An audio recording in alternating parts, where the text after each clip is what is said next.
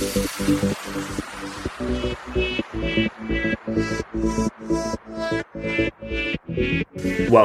to the Fitness and Lifestyle Podcast with me, your host, Danny Kennedy, and you're listening to episode number 61. And today's guest is Cliff Wilson. All right, guys, welcome back to this week's episode of the podcast, and we're extremely privileged to have Cliff Wilson on the show today. So, Cliff, thanks for joining us, man. Oh, it's my pleasure. Thank you for having me on. No problems. Now, for the listeners, mate, some of them that may not know who you are and what you do, do you want to give us a bit of background about yourself and I guess your journey so far? Yeah, yeah, no problem. Uh, so I am a professional natural bodybuilder. Uh, I turned pro last year in 2016, um, and I've been competing myself since 2008. And so, uh, you know, I've been at it quite a, while compared to some people. And um, so when I did, I did my first show in 2008, and just before I did my first show, um, I, I was approached by a couple of guys in my local gym who wanted to do their first bodybuilding show, and they asked me if I'd help them. And so I wasn't sure if I was ready to coach people, but I knew one thing I knew is I knew a hell of a lot more than they did. So I knew that I could at least help them from doing anything disastrous. Um, and for myself, I had always uh, taken a pretty scientific approach. I've been, um, you know, I used my experience that I had from my own bodybuilding career along with what I knew um, about the research, and I kind of just combined it into my own style. And uh, so as I helped those two guys get ready for their first show, um, you know, they they both did extremely well. Uh, they they both ended up winning. And then when they did really well, uh, I had a few more people ask me to coach them, and and they they did really well. And actually, if I remember right, it was like eight of the first nine people that I put on stage ended up winning the overall title. Shit. And before, yeah, yeah, and so strike rate.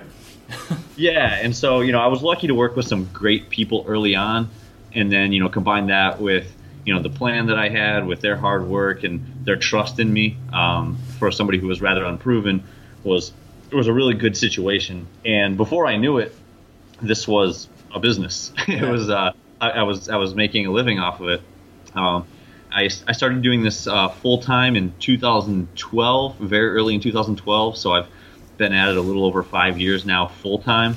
And um, you know, I, I was doing it part time before that. And uh, yeah, it's just been one crazy, crazy ride.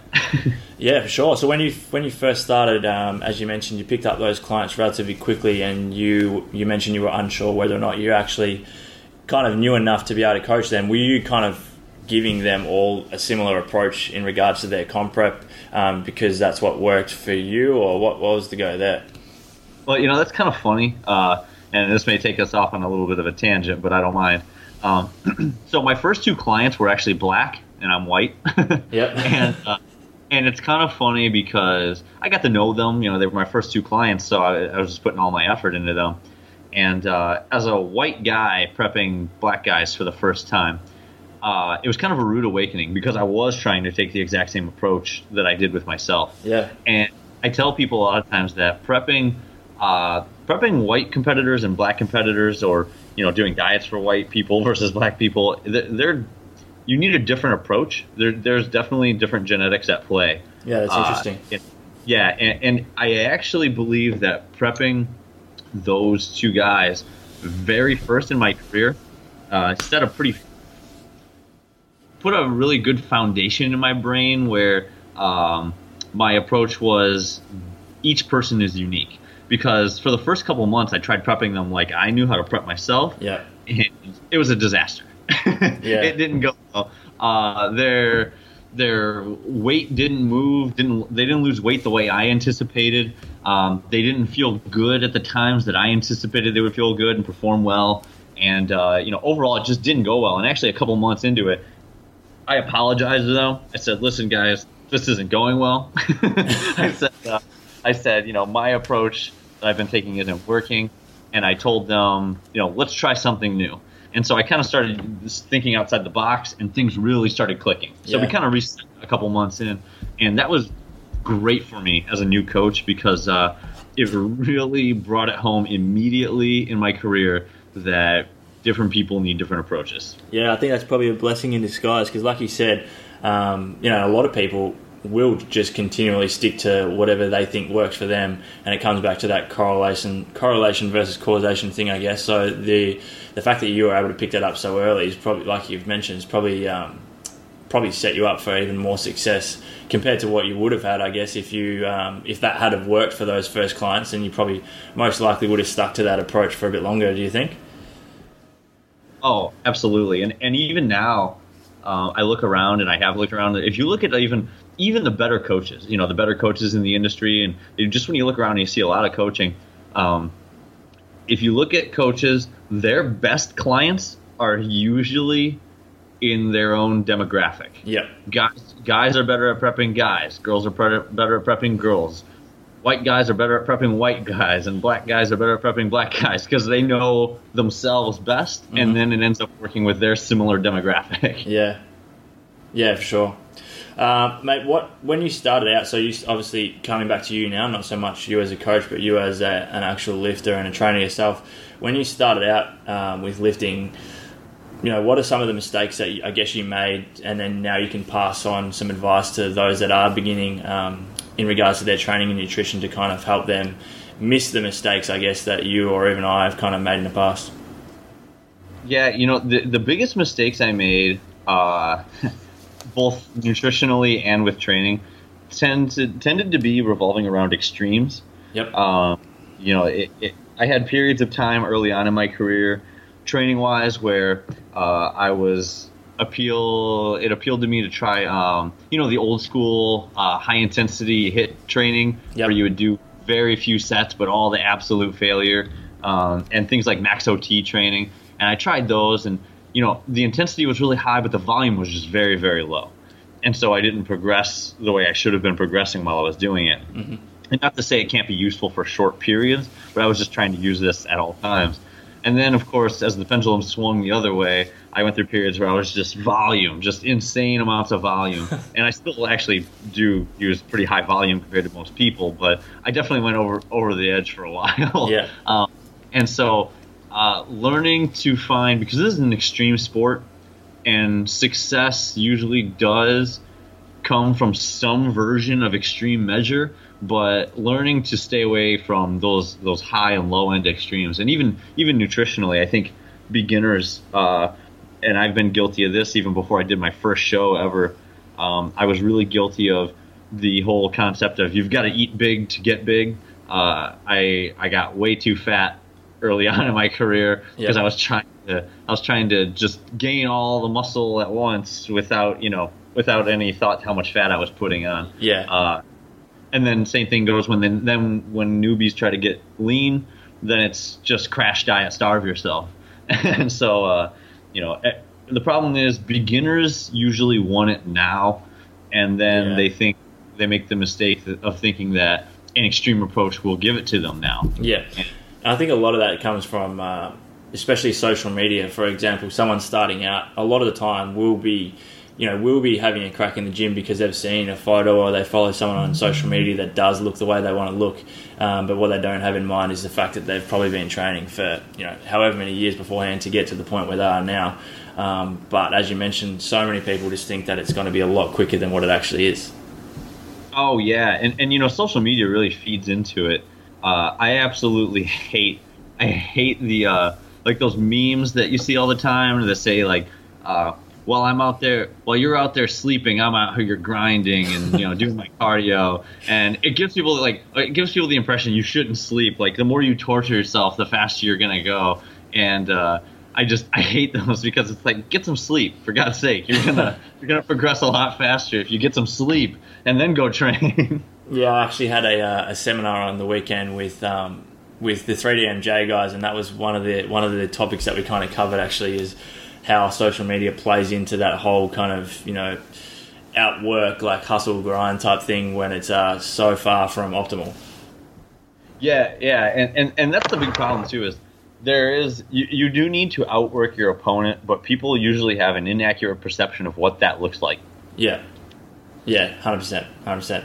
Um, now, so some of the listeners, uh, I guess, are probably a little bit more advanced. Uh, we've got a bit of a mix between newbies, intermediate, and advanced. So, for those that are on that advanced end, do you want to go into a little bit of detail about your, I guess, career so far as both an athlete and a coach in the bodybuilding industry, um, and kind of have a chat about some of the guys that you've coached and, and your experience for kind of what it takes to become successful in the sport?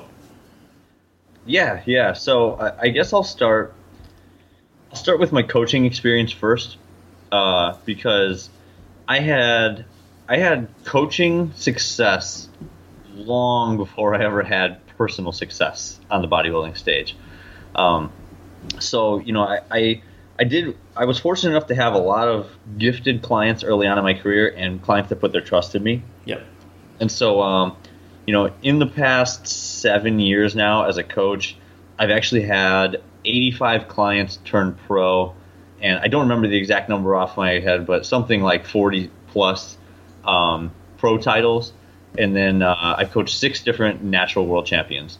Now, some of those pro, yeah, and some of those pro cards um, are in. Most of them are in the natural divisions, Yep. but I do also coach a small group of un, uh, untested, non-natural athletes as well. Okay. Um, it's not my primary uh, clientele, but I do work with some non-naturals. Um, so, uh, yeah, you know, I, I've been really fortunate to have success with a lot of different people, and, and there's a good range of them. Like I said, bikini. I've kind of pride myself on working with everyone: bikini, bodybuilding, figure, physique, and so I, I like to have a good mix, take everyone on. Um, so, you know, over this time, seven years that I've had a lot of coaching success, uh, it's interesting because then in my personal bodybuilding career, because I take my personal bodybuilding career every bit as seriously as I do my coaching career. And uh, meanwhile, I'm having, from 2010, 2011 especially, I start having all these clients just win pro card after pro card and, uh, you know, world champions. And meanwhile, my own career is just struggling. Uh, I can't. I, in 2011, I took dead last at my show.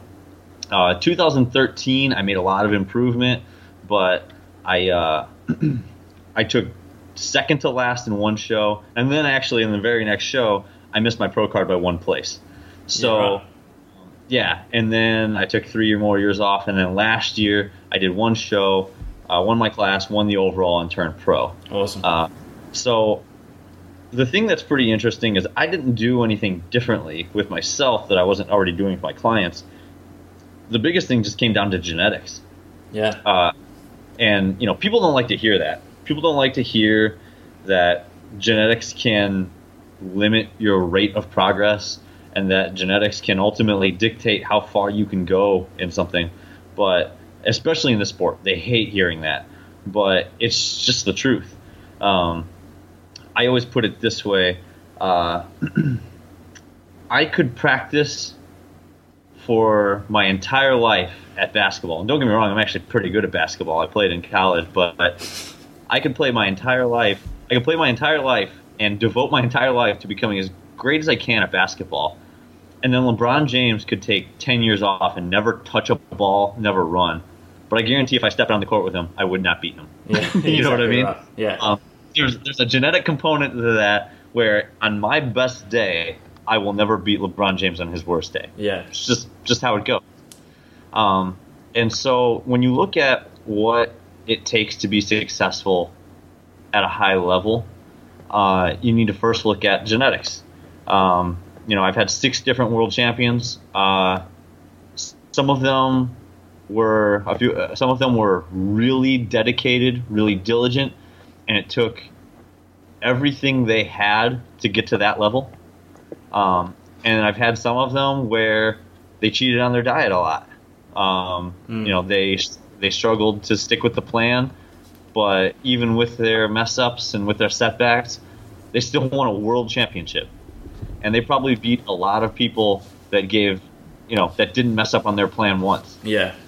Yeah. So, um, you know, so first and foremost, your genetics are going to mean are going to mean an awful lot in this process. So once you get that out of the way, then the next thing is your plan. Is your plan appropriate? Is your plan set in place to where it will allow you to progress at your fastest possible rate that your potential will allow. Uh, and that's a spot where a lot of people they mess up right away.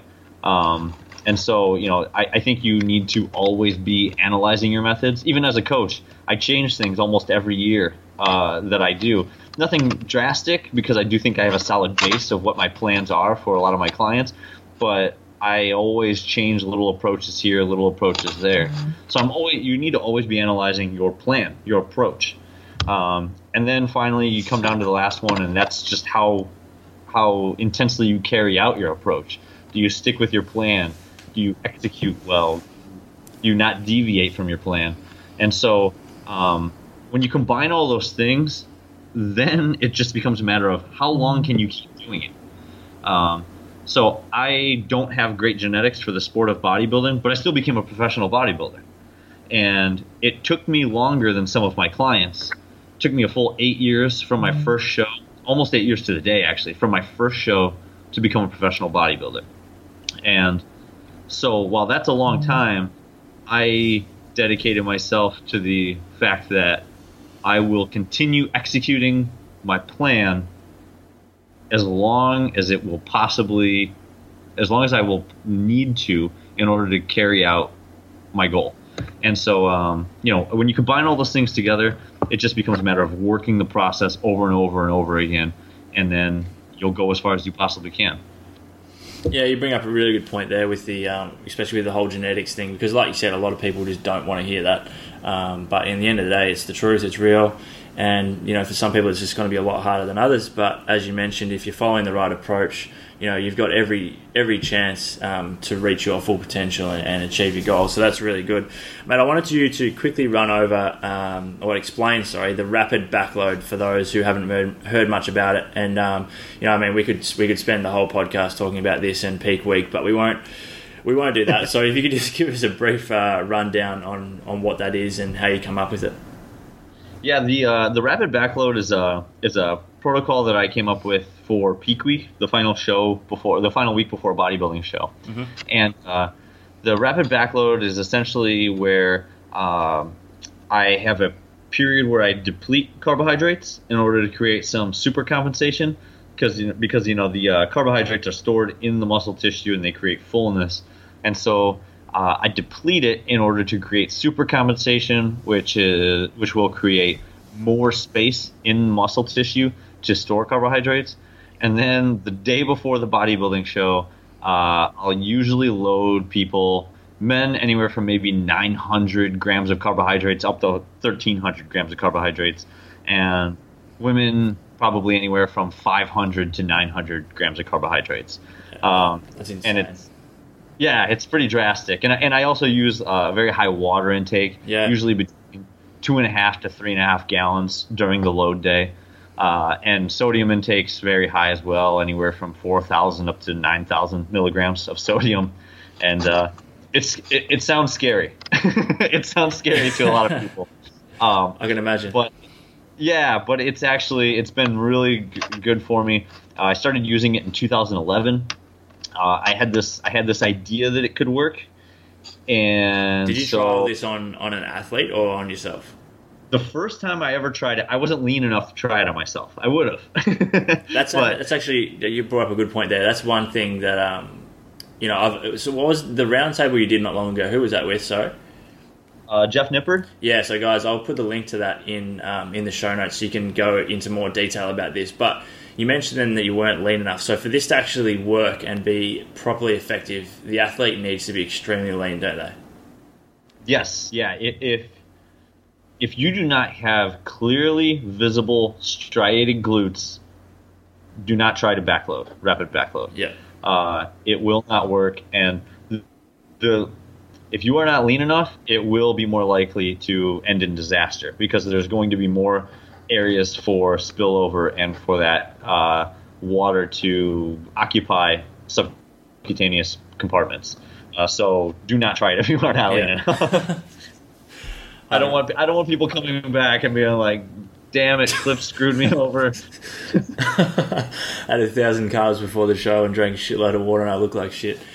Um, Yeah. Uh, so with you mentioned how um, the ranges that you're working in with carbohydrates with some athletes. What's the highest amount of carbs you've had an athlete take in the day before a show? Uh, one time I had somebody take in 1,550. Uh, That is uh, unbelievable. that was, yeah, that was the highest. He, uh, it- and honestly, uh, it, it worked really well. He turned pro, but that would be, I don't think if I ever thought somebody needed that much, I don't think I'd ever use the backload again because it was just too much food yeah. for him to tolerate. And I, I don't think, in retrospect, I don't think it was the best approach because there does become a certain point where digestive abilities become an impediment to the process. And so, uh, yeah, so it, it, you know, in retrospect, I take a more conservative approach with him just because he needs more time to digest. Yeah, and I'm Oh. assuming on the like on that day the fat intake is quite low as well. Yeah, yeah. It's Yeah. not as low as some people might think. Like I've had some people think that you know I keep it down around 20 grams, but usually I would say it's in the range of 40 to 50 grams of, of fat um, because uh, you're just going to get extra fat with some of the food that you're eating, and it Yeah, it adds. up of other foods. Yeah, yeah. I'm not I'm not really loading up fatty foods, but it just sort of comes with the foods that you're already eating. Yeah, which is um, you know, which is not a surprise when you're taking in close to fifteen hundred carbs. Yes, yeah. Eh, Oh, and, and you know, like you said, sorry. One last thing, I didn't I didn't uh, answer your question from before. I did I did try out the rapid backload before I ever used it in a game time situation. Um, I had a client. Uh, if if he ends up listening, his name is Lee Kirkwood. He was one of my earliest clients, and I had this crazy idea that this could work. And he was just about show lean, and I was like, "Hey, I've got this crazy idea. We can have you eat about a thousand carbs. Do you want to try it?" And uh, Lee's always down for everything. And he was like, "Hell yeah, I'll try it." And so we ran through a full peak week.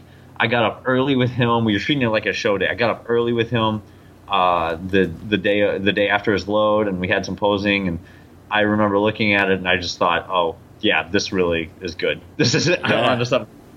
And uh, and so I was I was pretty excited. But but the first time I ever did use it in a show situation, I was still nervous as hell. oh yeah, for sure. So yeah.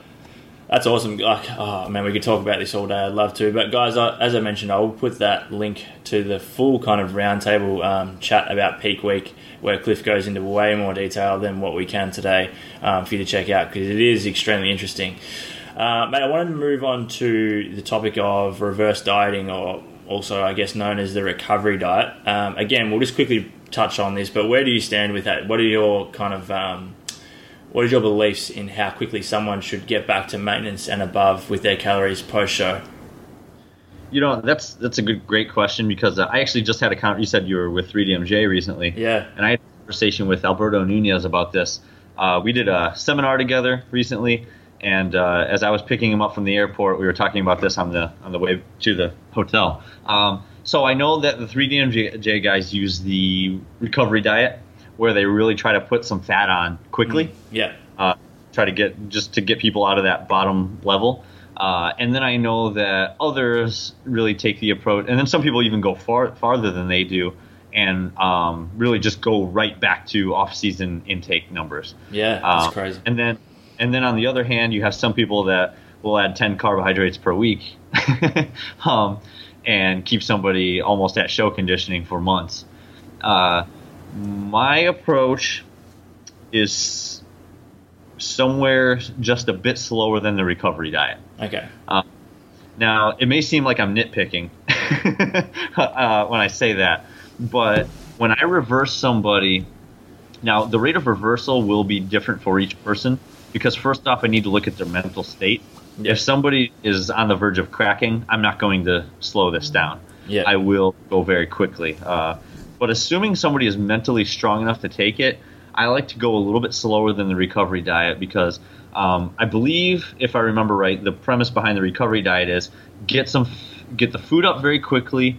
Uh, actually, put intentionally put some fat on early, maybe five to seven pounds, if I c- recall. I apologize if I'm wrong on that. Maybe five to seven pounds, and get that five to seven pounds on rather quickly, Yep. so that they get back to feeling normal again um, and let hormones and testosterone levels uh, get back to normal. Um, now, I do think that there is a rate that is way too slow, where testosterone levels will stay suppressed for a significant period of time. But I've also found in some of the testing with my clients that even if you do add fat and calories back rather quickly, testosterone levels just stay low for a certain period of time if you've really pushed it to the extreme with conditioning. Yeah. So to a certain degree, no matter how fast you go, some of that just does not come back if you've really gone to show level conditioning. Yeah. Um, and so, what I really look at is performance. And here's my reasoning for going a little bit slower is that when you add food in after uh, calories have been at an extremely low level, the way they need to get to for a contest. Um, so, if you add calories back in, inevitably you are going to see performance increases.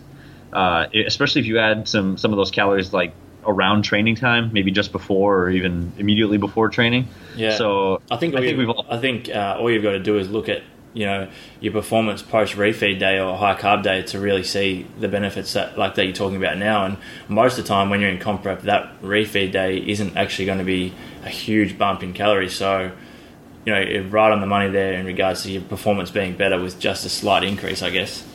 Yeah, yeah. And when I say slight, like say the first, let's say somebody's at a contest level conditioning, their calories are very low, and let's say I add 50 to 60 carbohydrates Yep. and their in their pre-training meal.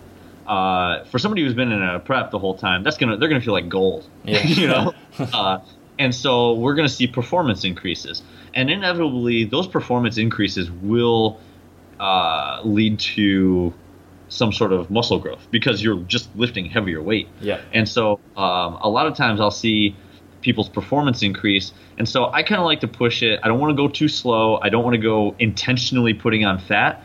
I want to do everything that I can to keep the weight moving up at a certain pace, but more than anything, keep performance increasing at a certain pace. Um, because if performance is increasing, you know you are regaining some of that lost muscle tissue that you saw go away during your diet. Yeah. And so I think if you're intentionally putting on fat, then what's going to happen is you're going to reduce the amount of growth time that you're going to have because eventually you're going to need a mini cut.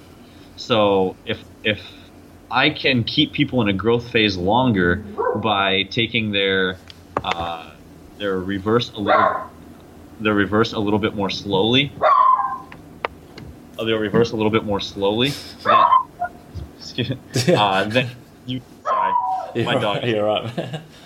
uh, so if I can intentionally uh, bring their performance up uh, without putting on a lot of body fat, I increase the amount of growth time they're having before we need to do their next next mini cut. Yeah. So for me, it all revolves around performance rather than body fat, if that makes sense. Yeah, and I guess you got to look at the mental state on both sides of it as well. Obviously, mentally, it's extremely hard to do a slow reverse diet, but if you're bumping calories up quickly and you know all of a sudden within a couple of weeks you've gained you know a shitload of weight and you look nowhere nowhere near like you did you know two weeks beforehand, the mental aspect of that is also quite hard as well. So Yeah, of got to and- find a happy medium.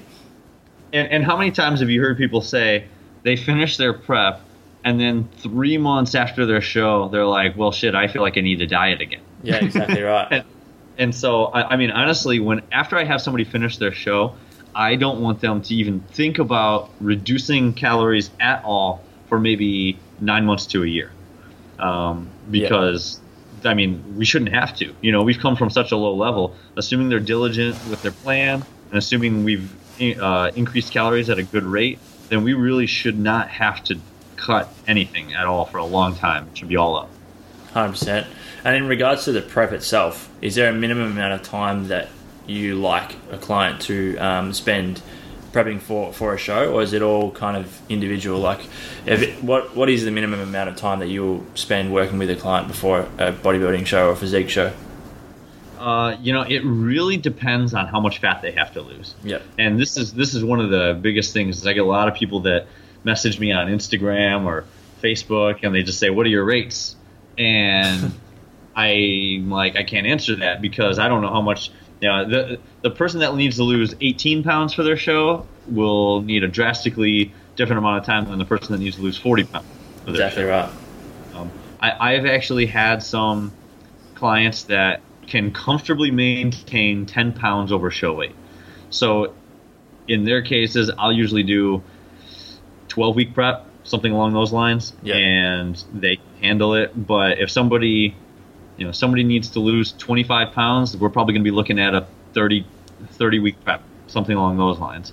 And so uh, I, I, I know the the typical adage is they say lose one pound per week.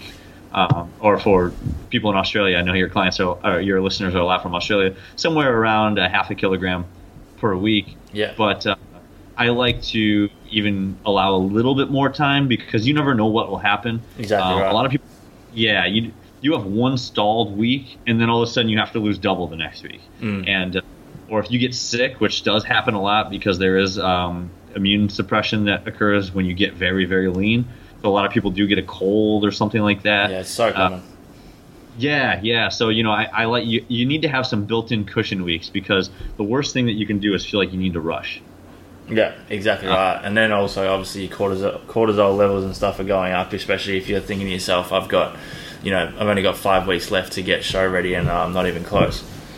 Yes, yeah. That's and, and especially I hate it because uh, first-time competitors are especially guilty of not giving themselves time, and first-time competitors are the ones that actually need the most time because they're going to be the most stressed. They don't know what to expect. They don't know if they're going to be good enough. They don't know all this stuff. So I would even say if you're a first-time competitor, you give yourself even more time because you're you don't want to you don't want this to be a miserable experience questioning whether or not you're going to be ready. Yeah, 100% agree. You mentioned earlier in the podcast about your training volume, so your, your actual training for yourself, you said it's quite high. What is, uh, do you follow a certain split at the moment, and what, what have you found works best for you in regards to um, overall volume and whatnot? Yeah, my my training approach, uh, I always kind of laugh because I, I always say that I started off with a um, very calculated, um, progressive overload periodized approach, and I've gradually over the course of my career uh, transitioned to still some of that, but more of a you know bro train training. Yeah. I'm not training each body part once per. I'm not training each body part once per week, but um, but usually two to three times per week, but with a lot of volume. Uh, also, quite a few intensity techniques like drop sets, uh, supersets, rest pause, and even lately myo reps. Uh, because um, one thing that, first off, when it comes to periodization, I think some people uh, over periodize. I I agree that you need to um, control and manipulate rep ranges and volume to Yeah. a certain degree, and and uh, and set them up in a way that will allow progression. Uh, you know, progression of volume, progression of uh, of load. But one of the things that I think is done poorly is a lot of times with you know periodized programming is uh, people don't really end up listening to their body. They don't auto-regulate a lot of aspects of it. Uh, I think people can become too rigid with some of their periodization. Too worried Uh, about what numbers and reps they need to hit on that certain session and whatnot. Yeah, I, I, in fact, I hate it, and I was guilty of it. Yeah. Um, and it really held me back early on in my career, and and and uh, I, I felt that sometimes I wasn't working as hard as I should, and I, I find that to be the case. A lot of times, people that are really obsessed with programming and periodization, they're not working as hard as they should, and I was guilty of that in my career because you know they have on their paper it says, well, I am supposed to reduce my load today. Well, what if you feel great today? You know what I mean? Yeah. If you feel great today, then you go for it. You know, uh, I, I, reduce your load on the days you feel like you don't feel up to it. You know, you don't feel quite as good. And um, so I, I think that there really needs to be a balance between manipulating the variables, but also giving a little bit uh, more thought to the way you're feeling on a particular day and learning what your capabilities are. Because I, I really do believe that when it comes to volume, I, I when it comes to volume and intensity, I think most beginners tend to overdo it, and I think a lot more advanced trainers tend to underdo it. Underdo it, yeah. Yeah, they, they, they I mean, think about it. How- You see a lot of advanced trainers when you when you see people in maybe their first two years of training, they're probably going to failure and beyond way too much. you see those guys, you know, they're they've got their buddy practically lifting the weight off their chest in the bench press, and they failed four or five reps ago. Um, but when you see a lot more advanced trainers, you don't see them going to failure that often. Uh, you don't see them really pushing the volume limits, and uh, I think that it kind of it needs to be the other way around. And um, and I, I think that a lot more advanced trainees are guilty of not working hard enough and working too hard. Yeah, I do. I do tend to agree there, um, especially what you mentioned about the beginners going too hard and the more advanced guys almost going the opposite end. Um, and, I, and I, think I, the, sorry, you go. No, I was just gonna say, you know, and I will say there's probably something to that. I think that um, also the guys that are more advanced have probably gotten there because they've learned to not burn themselves out. yeah. Uh, you know, so it might be some of the people that have made it 10 years, they were never really big into the, uh, you know, the extreme intensity techniques. But I think you need to learn to develop that as you go along because um, if you want to really force your body to new limits after 10 years of training, you need to push yourself to new limits. Yeah, 100% agree, man. All right, bro. Well, before we finish up, um, I just wanted to find out if you have any, I guess, final tips on mindset in particular for both prep athletes and general population. Um, you know, clients or, or trainers that, that might be listening that are working to transform their physique. Obviously, different ends of the spectrum. One's trying to get into the best possible shape of their life with the lowest body fat possible and most muscle mass, whereas others, you know, might just be they want to lose 10 kilos or, you know, whatever that is in, in pounds and just get in better shape than what they are. So, in regards to mindset, is there anything in particular that you kind of pass on to your clients um, in that aspect? Yeah, I, I would always tell people uh, this may sound a little cliche at this time because it's been said by so many people, but it really holds true is that you need to uh, find a middle ground for your expectations and really focus on the process rather than the end result. Uh, for average people, a lot of times they look at maybe somebody famous that they want to look like. They look at whoever it may be that's popular, The Rock or somebody like that, or you know they, they see somebody on TV they want they think I want to look like that. Um, but they don't, like you said earlier, they don't really give a lot of thought to how long does it take to look like that. Will you look like that in the next year or the next five years? You know, you don't know, and they maybe aim too high too quick. You know, you may have the potential to get to that level, but maybe not in the next year. You know, or, mm. realize it could be the next five years. You don't know. Um, and then on the other hand, people that aim too low, they become so discouraged because they've just they've aimed so low. Uh, they don't really have, think they're capable of a lot. So overall, I think people need to stop expecting. They need to stop looking at how they're going to look. And I actually just made a Facebook post about this recently. You really just need to stop looking at where you're going to be. Um, focus on where you're at.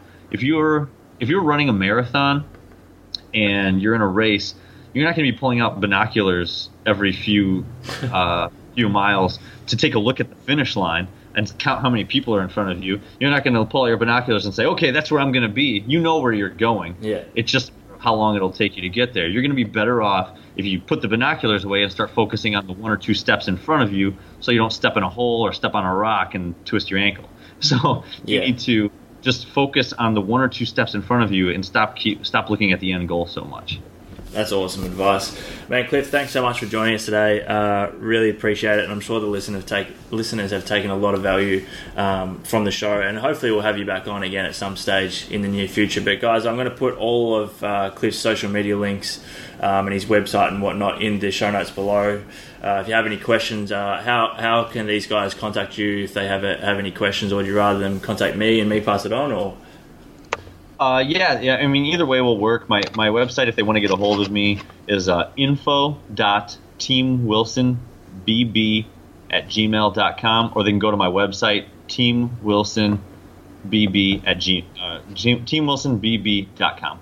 Awesome. All right, man. Appreciate you coming on, and uh, uh, I hope you've enjoyed it. Oh, absolutely. Thanks, thanks again, Danny. I appreciate it. No worries. Guys, if this is your first episode, feel free to go back through and, and check out some of our past episodes with our, our past guests. Um, if you are subscribed to the show already, thanks so much for joining us today, and I look forward to bringing you guys another episode next week.